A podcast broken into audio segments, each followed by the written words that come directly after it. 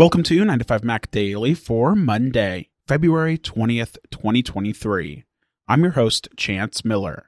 Leading off today, Apple recently held its employee only Artificial Intelligence Summit as an in person event at Steve Jobs Theater. A new report from Bloomberg now offers a few additional details on what did and didn't happen at this event as the AI race continues to heat up.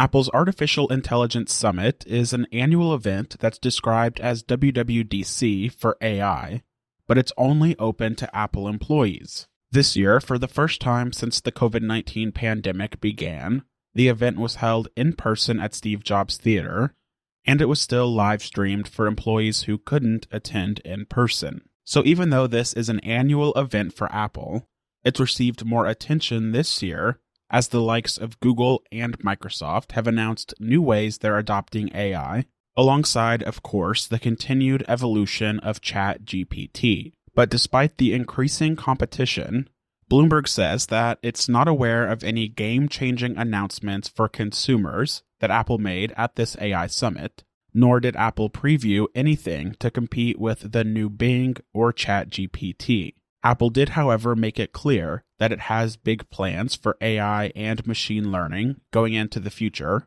with its AI chief telling employees that, quote, machine learning is moving faster than ever, and the talent we have at Apple is truly at the forefront, end quote. Ultimately, this shouldn't come as too big of a surprise, Apple will save any consumer facing and developer facing AI and machine learning announcements for WWDC in June, so this AI summit focuses more on broad roadmap and strategy discussion rather than specific feature announcements. In other news today, Apple has released the first beta of iOS 16.4 to developers and public beta users. The update includes a number of new features and changes, and leading the way are new emoji for things like a shaking face, a goose, and a plain pink heart. The new emoji are also available in the betas of macOS Ventura 13.3 and watchOS 9.4. The new emoji are part of the Unicode standard for Emoji Update 15.0, which was announced in July of last year. Another notable change in iOS 16.4 is actually a change to the beta testing process itself. Right now, to join the developer beta of iOS, you simply have to download a specific configuration profile that you then install via the settings application, reboot your phone, and you'll start getting developer updates. This configuration profile is technically only available to developers via Apple's developer website, and it costs $100 a year to join this developer program but it's very easy for these configuration profiles to be shared, even to those people who aren't actually Apple developers and don't have a developer account. So, beginning with iOS 16.4, there's a new option in the settings application to enable developer betas directly from the iPhone itself. With this, your iPhone or iPad must be signed in with the same Apple ID you used to enroll in the Apple Developer Program and in future iOS and iPadOS releases, this new setting will be the only way to enable developer betas, and configuration profiles will no longer grant access. So, this means that when the first developer beta of iOS 17 is released in June, the only way to get the developer beta will be to have your own Apple developer account and pay that $99 per year annual fee. If you aren't a developer who has a developer account, you'll have to wait until the public beta is released in July. So basically, this is a way to make the beta testing process easier by moving everything into the settings application. But at the same time, this also cuts down on the number of people using the developer beta for free, something that will increase some annual developer account revenue for Apple and will also encourage more people to wait for the public beta of a software update to be released instead of running the more unstable developer beta.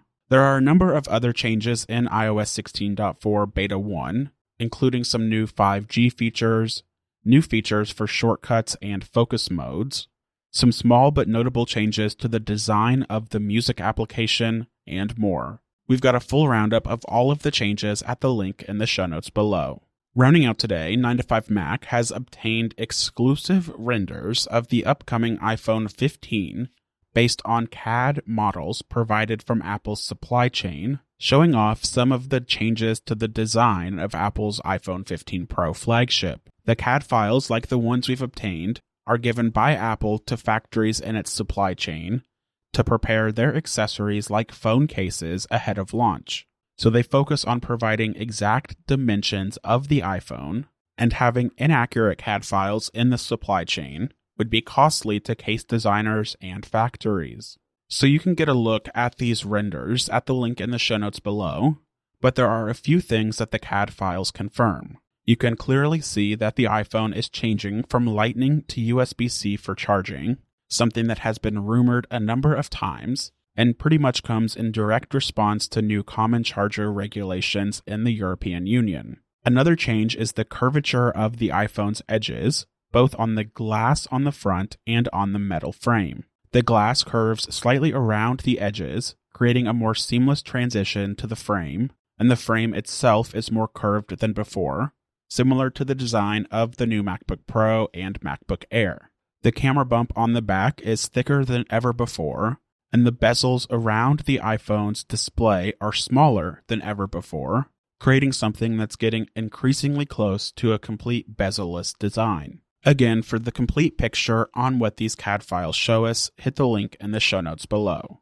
That wraps up another episode of 9to5Mac Daily. As always, you can find all of the latest Apple news on 9to5mac.com. Follow along with me on Twitter at Chance H. Miller and on Mastodon at Chance H. Miller at mastodon.social.